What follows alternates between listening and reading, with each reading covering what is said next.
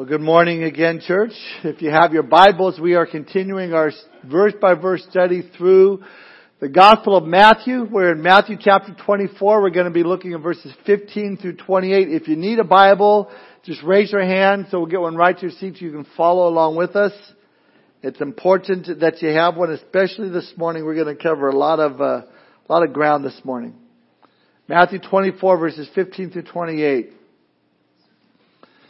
Matthew 24 and 25 comprise what is known as the Olivet Discourse, so named because it's a teaching that Jesus gave to his disciples there on the Mount of Olives overlooking Jerusalem. Now what I want to do, and what we kind of did last Sunday, and we're going to do over the next few Sundays, is as important as application is, I'm going to probably give you more information than application. See, normally I want to put in a sermon a lot of practical application. We'll get a verse here and a verse there, and then we'll we'll see how we can apply it to our lives. But what I feel is with information comes application when it comes to prophecy, when it comes to end times events. In other words, the more you know, the more you're going to grow. So with that said, let's uh, read now Matthew chapter 24, verses 15 through 28. Jesus speaking says in verse 15, Therefore, when you see the abomination of desolation spoken of by Daniel the prophet standing in the holy place, whoever reads let him understand, then let those who are in Judea flee to the mountains. Let him who is on the housetop not go down to take anything out of his house, and let him who is in the field not go back to get his clothes. But woe to those who are pregnant and to those who are nursing babies in those days and pray that your flight may not be in winter or on the Sabbath, for then there will be great tribulation, such as not been since the beginning of the world until this time, no nor ever shall be. And unless those days were shortened, no flesh would be saved, but for the elect's sake, those days will be shortened. Then if anyone says to you, look, here is the Christ, or there, do not believe it, for false Christs and false prophets will rise and show great signs and wonders to deceive, if possible, even the elect.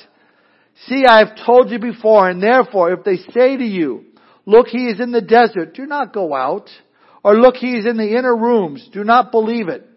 For as the lightning comes from the east and flashes to the west, so also will the coming of the Son of Man be. For wherever the carcass is, there the eagles will be gathered together. The title of my message this morning is Understanding the Times. Let's pray. Father, we thank you for the privilege that you've given to us to be able to be in this place this morning freely with open Bibles on our laps without any fear of someone coming in and taking them away or hauling us off to prison, Lord. We are, are truly a blessed people living in the country we live in with the freedoms that we have, Lord. And we don't want to take that for granted. We want to say thank you and praise you for it. And now, Lord, as we have this opportunity to dig into your word, to hear from you, we pray, Lord, that we would have open ears to receive, to hear, to understand all that you have to teach us this morning. We thank you for this time. We pray, Lord, if there's anyone here that is yet to put their faith and trust in you, they're not saved, they're not born again yet, Lord, would you especially touch their heart today? Thank you for our time together, Lord. We commit it to you. In Jesus' name we pray. Amen. Back in 1995, a while back, there was a prophecy conference in Orlando, Florida, and one of the speakers was a man by the name of, of Albert Peak from Abilene, Texas. And he'd been teaching on the subject of Bible prophecy for over 60 years. And the topic of his presentation was the signs of the times and begin by say, he began by saying, I began preaching on the signs 60 years ago when there were very few that you could actually see. Today they are everywhere. I'm no longer looking for signs. I'm looking or listening for sounds. And obviously speaking of course of the rapture of the church. And that was in 95. Specifically 1 Corinthians 15:52 which says in a moment in the twinkling of an eye at the last trumpet for the trumpet will sound and the dead will be raised incorruptible and we shall be changed. We're listening if if he was listening in 95 all the more so we should be listening today. And I say that because the Bible is one of the books, really one of the only books, the only book that dares to predict the future. Not once, not twice, but hundreds of times. And the question is, can we trust it? Well, we have the advantage of 2020 hindsight. We can look at prophecies found in scriptures where the future was predicted, which is now our past, and we can go back and determine as to whether or not these predictions were accurate. And I'm happy to say they are 100% accurate. And the greatest example of this, obviously, is the predictions of scripture about the birth, the ministry, the death, and the resurrection of Jesus Christ. They're all there in God's Word and we can see that they were fulfilled to the T.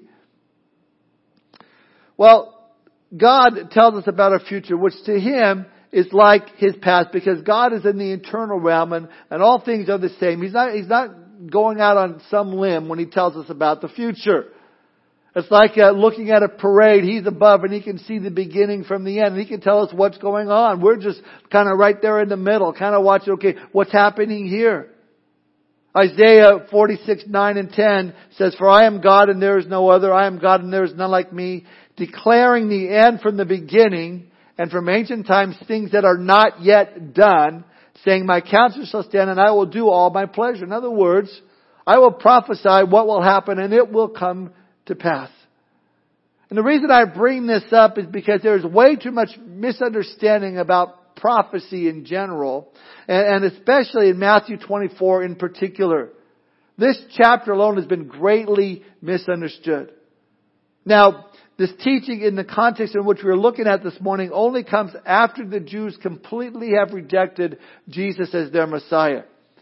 Herod's temple, Herod's temple, uh, the disciples were pointing out the large, beautiful stones and how, how, how, beautiful the glory of the temple was. And then Jesus made that, you know, uh, astounding prediction or, or prophecy. He said, "Do you see all these stones? Not one stone will be left upon another that will not be thrown down."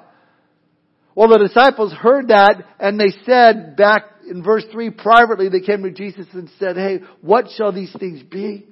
What will the sign of your, your, your, coming and of the end of the age? They, they asked him three questions. The first question was, when shall these things be? Is answered in Luke chapter 21. It deals with the destruction of the temple. It deals with the, the destruction of Jerusalem in 70 AD and, and as the Titus, the Roman general, uh, you know, commanded his armies to come in and literally destroyed uh, Jerusalem. Both Matthew and Luke's gospel make it clear that Jesus spoke of the coming destruction of Jerusalem and of the ultimate end of the age and his glorious return. See, prophetically, these two are, are, connected, though separated by many centuries. Spurgeon put it this way, we must regard the siege of Jerusalem and the destruction of the temple as being a kind of rehearsal of what is yet to be. Now with that said, from 70 AD into the present day today, Israel has not had a temple again on the Holy Mount. And for many of the Jews today, that is their longing, that is their desire. Now, I know we've talked about this before, but I, I need to mention it again. Matthew's purpose in writing this gospel was that it was written uh, to the Jewish person to emphasize the messiahship of Jesus Christ. That Jesus is the King of Israel, the King of the Jews. So that as we come to Matthew 24, it's no different. In other words, we are on Jewish ground here. It's like we as a church are kind of eavesdropping in on what's going to happen with the Jewish people because here Jesus is talking about the great tribulation period. He's talking about his second coming. He's talking about the Antichrist and, and, he's going to, you know, answer the questions that they had. What will be the sign of your coming and the end of the age? Because we as a church, we're tucked safely home via the rapture in heaven. Now if you're taking notes, we're going to see three things this morning that the Lord points out. Number one, we're going to look at the Antichrist. Number two, we're going to look at the tribulation. And number three, we're going to look at the second coming. And again, we left off last week with Jesus answering the second question, what are some of the signs that will exist in the world that will show to us that your return is near? And Jesus pointing them out saying that things will start off small, but then they will intensify the closer we get to what is called the Great Tribulation period. He said that there would be religious deception on the rise in verses 4 and 5. We see that today and certainly going to increase during the tribulation. He said that there'd be wars and rumors of wars in verses 6 and 7 and we see that today. But we know that will intensify during the Great Tribulation period. Jesus said that there would be pestilence or diseases and then continuing on in verse 8, Jesus says all these things are the beginning of sorrows. They're just the beginning. That word there for sorrows is translated birth pangs. Like a woman who's speedily approaching her due date, so too is the end of this planet that we're living on. Now for those of you ladies that have given birth, you, you kind of know what it's like as you get further and further along in your pregnancy. Early on in the pregnancy, you, know, you feel the baby kick and you call your husband over, oh honey, come feel the baby. And you as a dad come over and you, you, you I don't feel anything. Well, what are you talking about? Oh, feel over here. And then, and, oh, there's a little kick. Oh, that's, that's awesome. That's great. But then as the pregnancies go on, the woo-hoos turn into ouch, ouch. And instead of saying to your husband, come here and touch this, you say, don't even think about touching me. Because the pain gets harder and harder and worse and worse. And certainly we've been reading things in the last days. They're gonna get worse. Pestilence and famines and earthquakes in various places. These are major contractions, if you will. Then we come to verse 15 of Matthew 24. You might say with the same comparison as a woman in labor that it's now time to deliver. The water is broken. The world is about to experience the worst pain ever. And Jesus says, speaking of this, look at verse 15. Therefore, when you see the abomination of desolation spoken of by Daniel the prophet standing in the holy place, stop there for a moment. Because what Jesus is talking about and what we'll see eventually is that he's talking about the Antichrist and something he's going to do. Now the Antichrist, he goes by, by many names. He goes by the son of perdition. He goes by the little horn, the prince who is to come, the one who makes desolate, the beast. And there's always been over the years speculations about who is this Antichrist. Some of the popular targets are Vladimir Putin or, or you know, he's it, or, or Pope Francis or uh, Turkey's leader Recep Erdogan and you know, people said it was, you know, the, the past president Barack Obama or the current president. They're saying it's Donald Trump, and they're kind of frequent targets. In history, our targets were, you mean, you know, about it was Adolf Hitler, or some say it was Henry Kissinger, which this guy's still alive. I mean, he's getting up there in age. John F. Kennedy, they said, was what could be. Even Mickey Mouse at one time could be translated because the, the numbers of his name equals 666, therefore Disney is the Antichrist. Listen, this is nothing new. I mean, when it comes to the Antichrist, there's been a lot of attention by both Christians and non-Christians alike. Hollywood. I mean, they have depicted him in a number of films ranging, ranging from Rosemary's Baby to The Devil's Advocate to, to The Omen. And when, when The Omen came out, you know, and it, there's a film not too long ago called the Antichrist, just the title there alone. TV shows that are about him. They always seem to give him the name Damien. I, I don't know why. I mean, Damien's a great name, but it's, a, it's Damien. You know, it's like, cause maybe it sounds like demon, I don't know. Or you had in the Left Behind series, Nicolae Carpathia. So now you can't name your kids Damien or Nicolae, even though they, they were great names. But let me tell you this. This coming world leader, this Antichrist is not who you might expect. He's not going to be dressed in all black. He's not going to have 666 plastered across his forehead. There's not going to be steam coming up from behind him while the Darth Vader theme song is playing in the background as he walks up. No, I'm telling you, this, this world leader, he's gonna be suave, he's gonna be intelligent, he's gonna be engaging, he's gonna be magnetic, he's gonna be charismatic. He'll probably be well dressed, someone perhaps looking a lot like the late John F. Kennedy Jr. He's going to be a man that is a master at marketing his message and himself. And if Satan would ever have a son, this would be the guy, the Antichrist. In fact, we're told in, in 2 Thessalonians 2 verse 3 that he says, don't let anyone deceive you. That day will not come unless, until the rebellion occurs and the man of sin is revealed. He'll be known as a man of sin. It'll also be called the wicked one, 2 Thessalonians 2 8. Then the wicked one will be revealed and the Lord will destroy with the brightness of his coming. It's nice to know the end result of what's going to happen to him there. The word wicked means lawless one. He'll oppose every law of God and he will emerge on the scene and just bring about great destruction. One more interesting fact about it in the, about him. In the book of Daniel we're told he will have no desire for women. Daniel 11:37 He shall regard neither the God of his fathers nor the desire of women nor regard any god for he shall exalt himself above them all.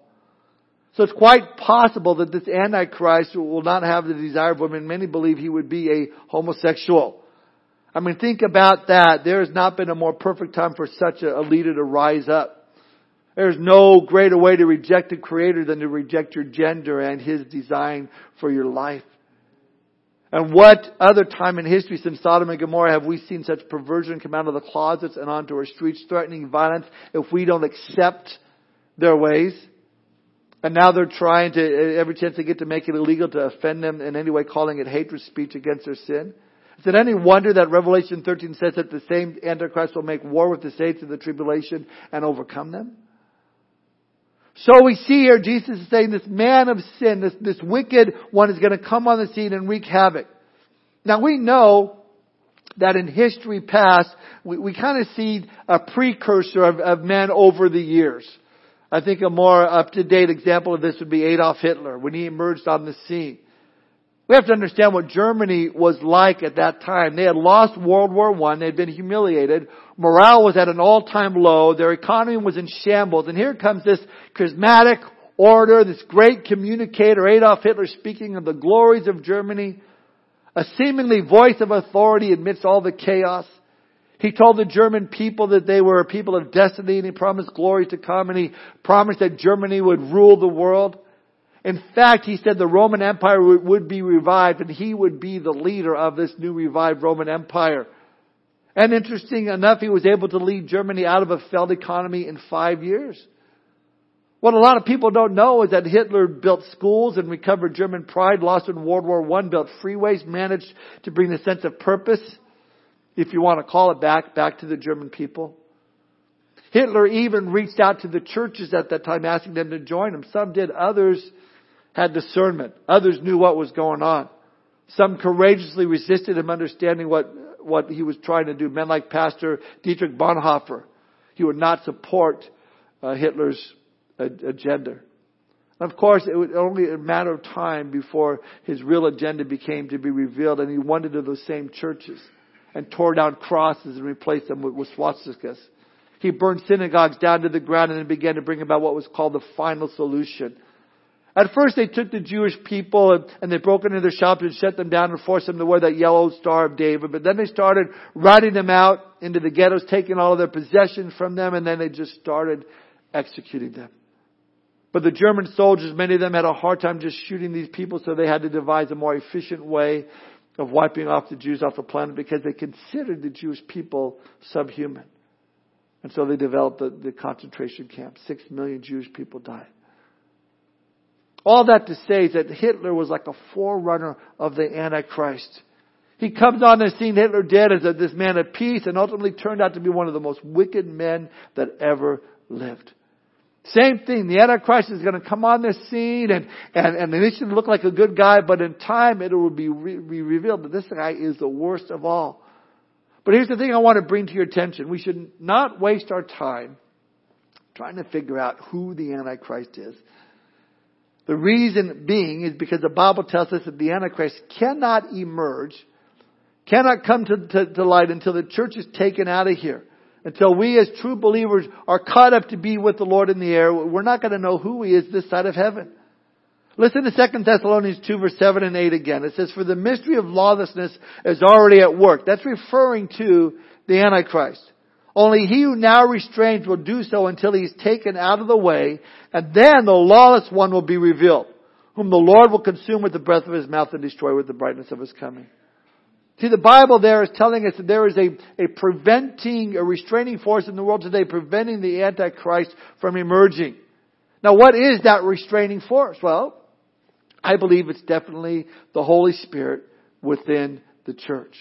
Now sometimes people misunderstand this and think, well, the Holy Spirit's going to be taken from the earth. No, that's, that's not what it's saying here. That's not going to happen. Because no one can come to Christ apart from the work of the Holy Spirit. And the fact of the matter is, after the rapture of the church, there's going to be one of the greatest revivals that the, the millions of people are going to be, put their faith and trust in Jesus Christ. So the Holy Spirit is still going to be working here on this earth. But what about when it says in 2 Thessalonians, he who now restrains will do so until he's taken out of the way?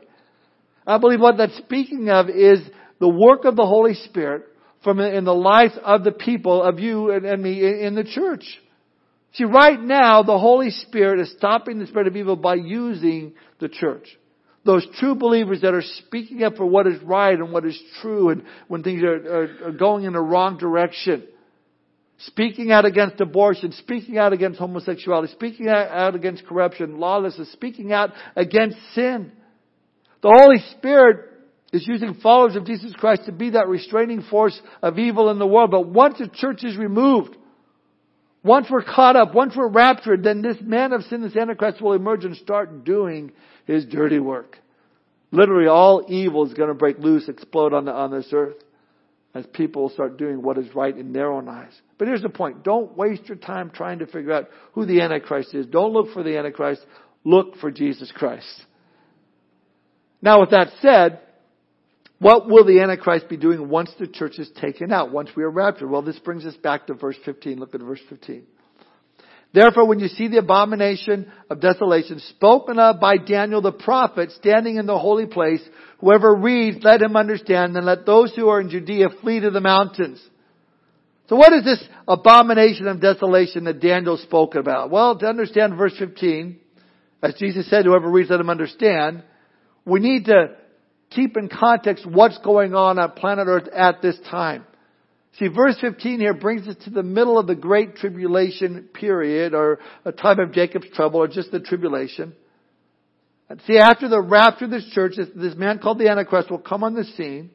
The Bible says he will come to power through a revived Roman Empire, which would be revived, a revived European community the United States of Europe, if you will. Ten nations out of Europe will, will arise that will align themselves and they will become, he will become their leader. He'll be, he'll gain prominence, he'll gain world power.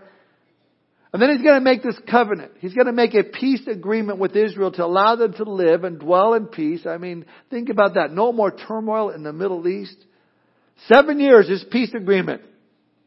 Now, we get these seven years that's spoken of by Daniel the prophet from Daniel chapter 9. And we're studying Daniel, Daniel on, on Wednesday nights. We'll get to chapter 9 in a few, probably in a month or so. But, but there we're given what's commonly known as the 70 weeks of Daniel. Now many of us know these things, but maybe there's some that don't, and, and, and I want to kind of look at it for a moment. The phrase 70 weeks, the word for weeks there in Daniel 9 is the word heptad, which simply means a unit of seven.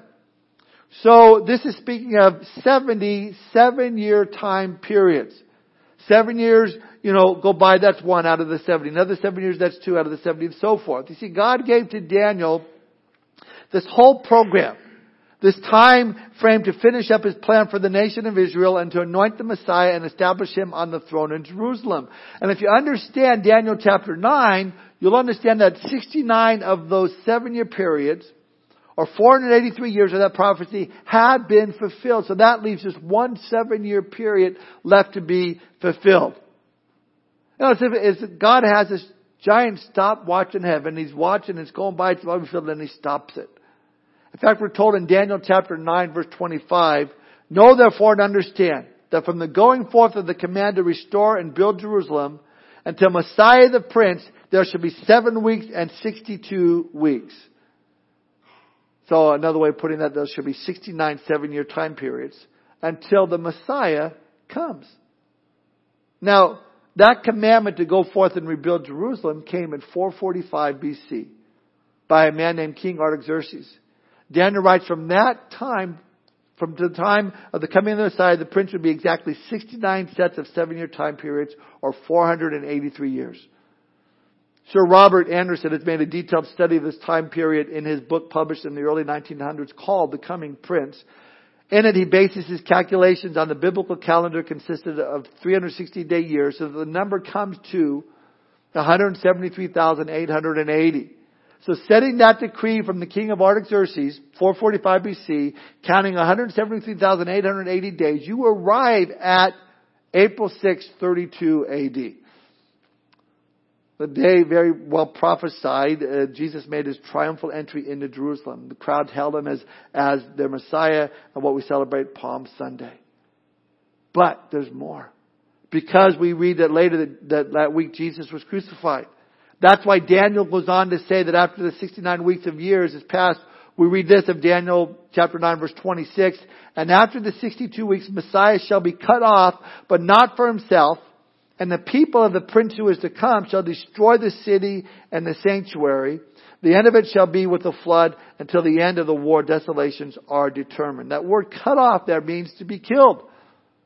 So I believe that's when God took the stopwatch and said, okay, we're going to stop it right there. 483 years, so there's seven years left. The Messiah would come after 69 weeks of years, but then he would be killed. Not for himself, it says there. Clearly, Jesus died for the sins of the world. He's the Lamb of God who takes away the sins of the world. And from the time of the crucifixion of Jesus Christ, the church then, 40 days later, was born on the day of Pentecost. And we've had now you know, roughly 2,000 years of the church age. And I don't mind calling it, you know, the dispensation of the church or the age of grace. Paul would, would talk about it in Romans 11:25 where he says, For I do not desire, brethren, that you should be ignorant of this mystery, lest you should be wiser in your own opinion, that blindness in part has happened to Israel until the fullness of the Gentiles has come in. So in other words, we are waiting for this last person during the church age to get saved, to come to Christ, so the rapture of the church could take place, and we as a church could be out of here. And then the last seven years will happen. So if you're here this morning and you don't know Christ, would you come on already? Man, I'm ready to go. All of us are ready to go. So give your life to Christ. Wouldn't it be great to have someone give their life to the Lord, finish praying that prayer, and poof, we're out of here. That'd be awesome. I'd like to be that last guy. I was the last guy, you know. I think we're going to beat him up in heaven. Why did you wait so long, though? One more verse, Daniel 9 verse 27. This brings us back to verse 15 in Matthew 24. Daniel 9 27 says this. Then he, speaking of the Antichrist, shall confirm a covenant with many for one week, for one seven year period. But in the middle of that week, so three and a half years into it, he shall bring an end to the sacrifice and offering, and on the wing of abominations shall be one who makes desolate. So there's the abomination of desolation. Even until the consummation which is determined is poured out on the desolate. So, the abomination of desolation. There's actually, just like there's a precursor of Hitler coming on the scene, there's also as a precursor of the abomination of desolation historically. There's a man by the name of uh, Antiochus uh, who was a Syrian king who ruled Palestine from 175 to 165 BC. He took upon the name Theos Epiphanes, which means manifest God. He referred to himself as Antiochus Epiphanes. He says, I am the manifest God. Now his enemies nicknamed him the madman or the insane one, and, and he died of insanity, interesting enough. But, but what he did is he went into the Jewish temple 167 BC. There he sacrificed a pig, obviously one of the most unceremonially unclean animals there are to the Jewish people. He forced the priest to eat the flesh of this pig, and then he set up an idol of Zeus, uh, the pagan deity, there right in the temple. So this is kind of a precursor of what the Antichrist is going to do.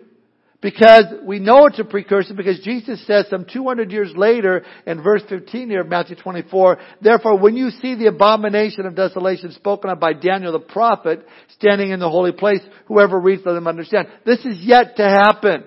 It's still in the future. Paul even explains the same thing in 2 Thessalonians 2 4, talking about the Antichrist. He says, he will oppose and insult himself above all that is called God or that is worshipped, so that he sits as God in the temple of God, showing himself that he is God. So at some point in the future, there's going to be this newly rebuilt temple in Jerusalem, and the Antichrist, this, this man of sin in the future, in the tribulation, will perform on a greater level, a worldwide level, what Antiochus Epiphanes did in 167 BC. Now here's what's interesting. There's no temple right now. But there is, uh, uh, I mean, there hasn't been a temple since, since Romans destroyed it in 70 AD, but there is an interesting group of people that's called the Temple Mount Institute. And they believe that God has given them the right to the Jews to build their third temple, and they're just waiting for the go ahead. They're waiting for the right time. Everything they have is ready for this third temple to be built. They have the Sanhedrin in place, a Jewish governing body. They have priests that they've researched their genealogy. That they, they, they, they're from the, from the uh, Leviticus, from the tribe of Levi. They, uh, uh they're trained for the priesthood. They have the vestments of the priesthood. They have all the implements ready to put in the temple, made to, to, to spec. And they're just waiting for the right time to build this temple, not knowing that they're going to be fulfilling the scriptures of Daniel and Jesus and Paul, and that it'll be the Antichrist temple that he'll make desolate. That's all happening before their eyes. And you can see this. So after the rapture of the church has taken place, and there's this peace agreement signed with this Antichrist, this, this man called the, the, the man of sin, and the Jewish temple is going to be rebuilt, possibly even him coming in and saying, hey, I got a plan to rebuild this temple. We're going to bring peace. It's going to be awesome. This is what we're going to do. And, and they're going to say, oh, this is great. People are going to go, peace and safety, peace and safety. And they'll be thinking how wonderful life is. They'll be hailing him, uh, you know, as a, the Antichrist is their Messiah. They'll be looking at the Antichrist as though he was a Savior and Deliverer. But then midway through that seven year period, three and a half years into it, the Antichrist true colors comes out. And we read that uh, this newly rebuilt temple, he's going to place an image of himself and demand that everyone worship that image. And if you refuse, you will be put to death. This is what is meant by the abomination of desolation in verse 15. And then the Antichrist will declare that if you want to buy and sell anything, then you'll have to have this mark of allegiance to him, to the Antichrist, and it'll be a mark on your, your, your, your forehead or in your hand. Probably not seen with human eyes, no doubt with microchips, all buying and selling with the Antichrist New Age kingdom, and he'll be in control. But when he demands to be worshipped as God in that newly rebuilt temple, then the Jews are going to be horrified by it. And they're going to go, what have we done? We, we made a mistake. This is blasphemy. And suddenly realizing that the, Antichrist, realizing the Jews aren't going along with the program, and he's going to raise, uh, uh, wage war against Israel, specifically against the Jewish people. And that's when Jesus says in verse 16 here, Matthew 24, then let those who are in Judea flee to the mountains. Again, in Judea shows that Jesus is talking to the Jewish people. Verse 17, let him who is on the housetop not go down to take anything out of his house.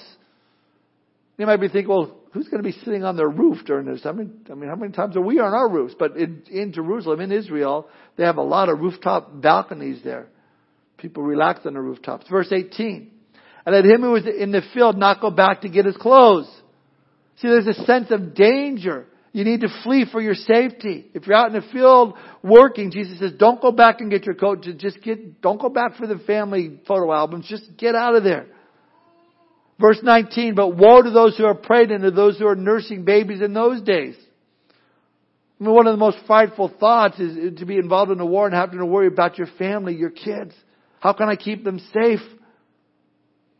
Then Jesus says in verse 20, and pray that your flight may not be in the winter or on the Sabbath. Why not in the winter? Is there something, you know, supernatural about the winter? Oh, it's cold in the winter. I mean, that's why it is. Pray for the abomination of desolation doesn't come on the Sabbath day, he says. Why? Because in Israel, transportation comes to a standstill on the Sabbath. Again, this is all speaking to the Jews. You know, abomination of desolation came on the Sabbath in our country, it wouldn't make a difference. I mean, the Sabbath, you know, we treat the Sabbath as, as just an ordinary day. But here Jesus is warning them that they need to do these things. When? What? When you see the abomination and desolation spoken of by Daniel the prophet standing in the holy place.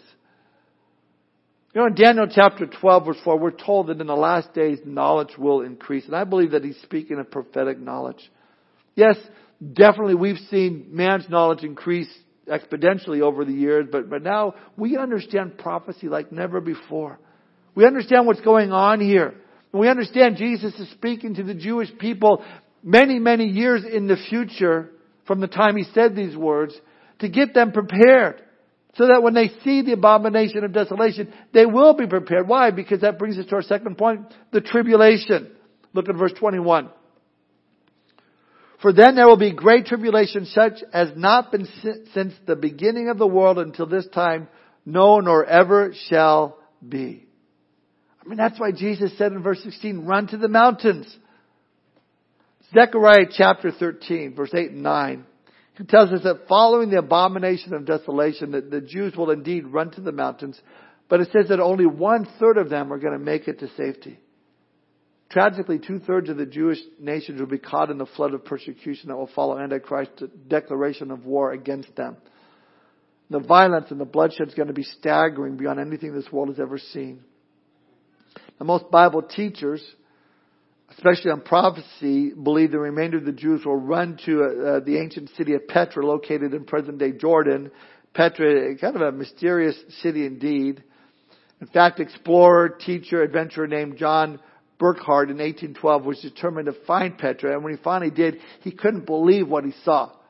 And although it had been abandoned for centuries and remains desolate to this day, he was amazed by the grandeur and the splendor. What was interesting, he says, that there's two eagles' wings carved on the rock at the very entrance of the city. And the reason it is, it's interesting is because in the book of Revelation declares that the remnant of Israel will be saved by the wings of an eagle, Revelation 12, 14.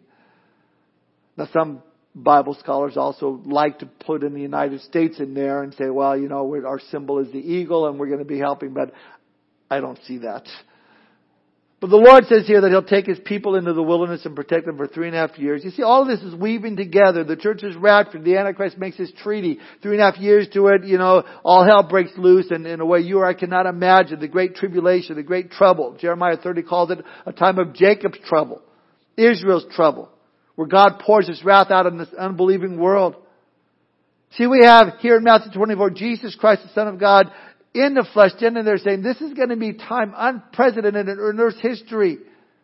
There's not going to be time like this, nor will there ever be after that. Now, contrary to what some people believe, this has not happened yet. The world still has a future time of great tribulation, and it'll be greater and fiercer than anything the world has ever witnessed or experienced. And in fact, that's why Jesus says in verse 22, and unless those days were shortened, the word for shortened in the Greek has the idea of stopped instantly. There'll be three and a half years of tribulation, but it'll be stopped instantly. Guess what stops it instantly? I should say, guess who stops it instantly? The return of Jesus Christ. That's our final point, the second coming. And we're going to look at that closer next week. But notice what Jesus says here in verse 22. He says, And unless those days were shortened, no flesh would be saved, but for the elect's sake, those days will be shortened. Now here's where some controversy arises, some confusion begins. There are those that say that since the church is called the elect, that means the church is going to go through the tribulation period. Now mark this down, look them up later in passages such as Isaiah 45 verse 4, Isaiah 65 verse 9, or Romans 11 28. And it's in those places that God specifically calls Israel his elect. See, not just Christians are called the elect. In fact, there are three groups of people the Bible calls or names uh, elect. There's Israel, the church, and those who are saved during the tribulation period. And that is who Jesus is speaking of here. Those who came to faith in Christ during the great tribulation period. And they're going to be looking for Christ to return, to, to come back to this earth. I mean, you think about this today. Oh, I had a rough day at work. I just wish Jesus would come back. What happened? Oh, you know, I didn't have lunch today. I want Jesus to come back. Nothing will be compared to these tribulation saints. I mean, lo- looking for Jesus to return, what they're going through. Jesus said to them in verse 23, listen, things are going to get really, really bad on this earth. And at that time, you're going to be really looking for me to return and hoping I'll come back and, and put an end to all of this. But until I do, he says in verse 23, if anyone says to you, look, here is the Christ, or there do not believe it, for false Christs and false prophets will rise and show great signs and wonders to deceive, if possible, even elect. See, I've told you before. And Jesus is saying, don't be deceived. You know, that, that in the days that which you live in right now, even before the rapture and tribulation, there's so much religious deception going on. Satan is about uh, you know, able to duplicate anything God can do when it comes to deceiving us. I think about the plagues there in Egypt when the magicians of Pharaoh duplicated them, which was pretty stupid if you think about it.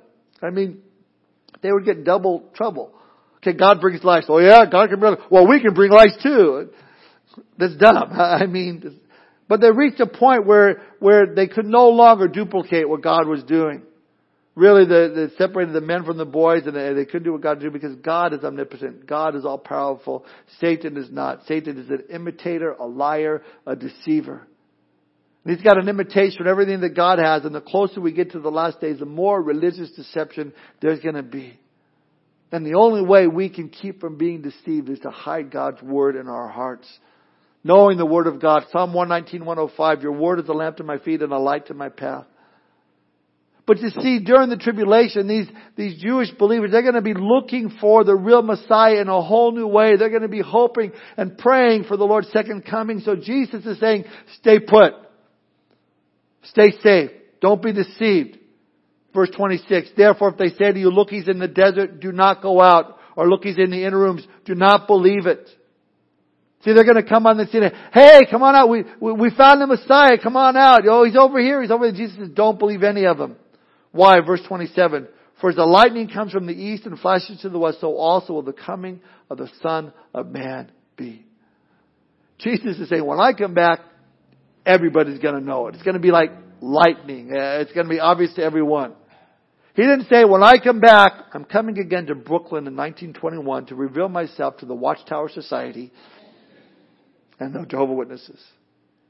He didn't say, I'm coming again in the late 1800s to reveal myself through magic spectacles to Joseph Smith and the Mormons. Didn't say any of that. When I come back, Jesus says, it's going to be like lightning. Everyone's going to see me. So, Jesus, in answer to what will be the sign of your coming, I believe Jesus, I mean, he gives a pretty good answer. And finally, he says, as he's prepared to answer their last question, when will the end of the age be? He says in verse 28, for wherever the carcass is, there the eagles, more literally vultures, will be gathered together. Now here, Jesus is making a reference to that final battle of Armageddon that is described with more detail in Revelation 19. We'll look at it more in the weeks to come, but it's the end of the seven year tribulation period. Final uh, battle there, final world war in the Valley of Megiddo, and, and indeed there'll be uh, carcasses, there'll be, be bodies there, and vultures will follow.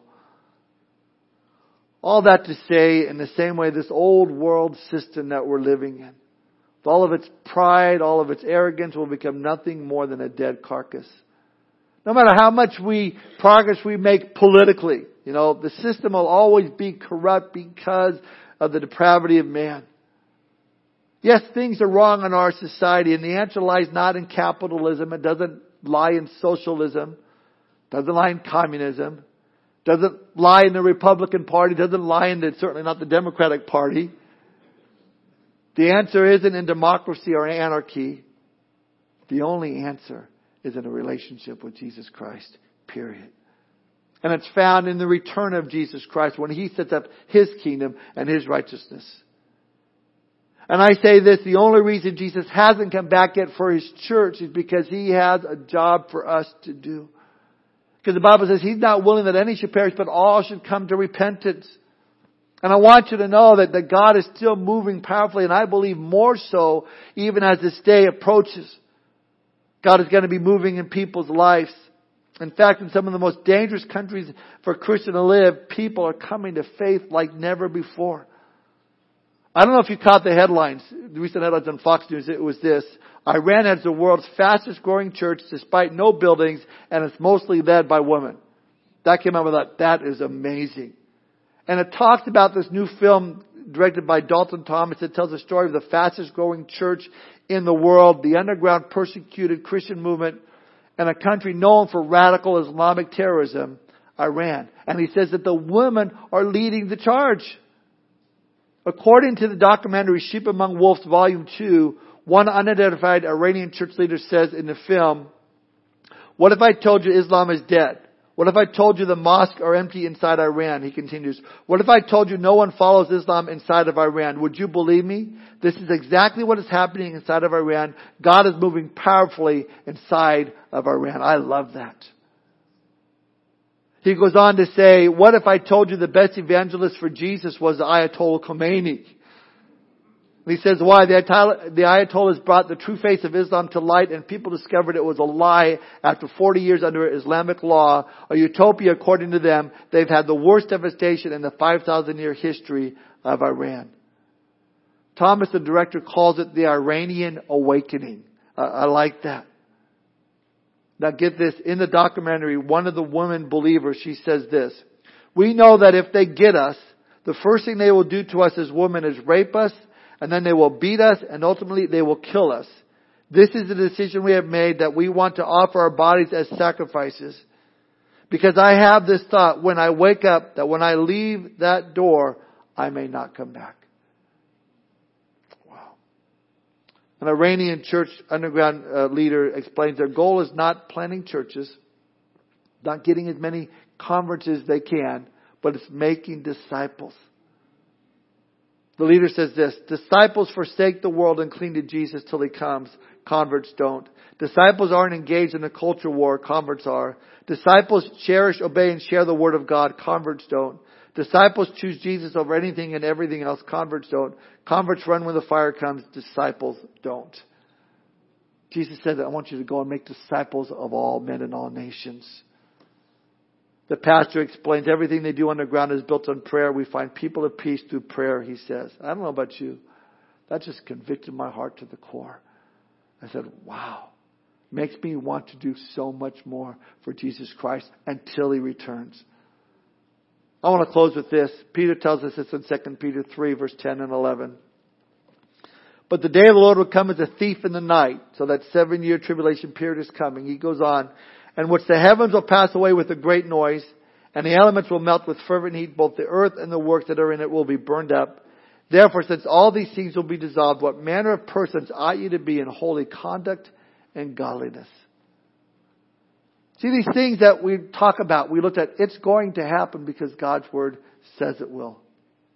And if everything we strive for materially will explode eventually, then what should our priority be? I mean, the, the message of Scripture is clear. We're just pilgrims. We're just sojourners here on this earth. And yeah, God can bless us with cars and houses, but we're not to make them our priorities because it's all going to burn. It's all going to dissipate. It's all going to dissolve. Peter says we're to keep our eye on the big picture. Listen, I'm not looking for peace in the Middle East. I don't think it's going to happen, or for the temple to get rebuilt while I'm, you know, still here. I'm not looking to the great tribulation to begin. I'm not looking for the Antichrist. I'm looking for Jesus Christ. And I believe He's coming very, very soon for His church. And so as Peter says, we believers, we should be setting an example when it comes to holy conduct and godliness. We should recognize the signs of the times that we're living in. And with boldness and the power of the Holy Spirit, go out and one last push reach this world for Jesus Christ. And again, if you're here this morning and you don't know Christ, what are you waiting for? Give your life to Him. As soon as you're done, the elders are going to be up front, um, the men's leadership and, and, and some of the wives, if you're a woman. You want to give your life to Jesus Christ, come and talk to us. We'd love to give you a Bible and let you know what it means to follow Jesus Christ. Let's pray. Father, thank you for this time. Thank you for your word. Lord, thank you for the promises that we find in your word. Lord, that you have not appointed us, your church, to wrath, but to obtain salvation through Jesus Christ our Lord. That we can avoid all this, Lord, because we have this relationship with you. Not that we won't go through trials and tribulations and struggles, Lord, but nothing compared to what this world is going to experience. And we thank you for that, Lord, as, as your children. And we do pray, Lord, if there is anyone that is yet to surrender their heart and life to you, to have their sin forgiven, they're not born again, Lord, would you especially touch their heart this morning? And for us, Lord, we pray for a refilling of your Holy Spirit. To give us that boldness to, to be that restraining force, Lord, in this evil world in this wicked generation, that we might see a revival in our state, in our country, Lord, where we still have these freedoms that we enjoy. Bless us, Lord, as we leave this place today, Lord. Help us to keep uh, our priorities in order, Lord. You first in our lives, then our families, then the world. In Jesus' name we pray. Amen. So I'll stand and do one last song.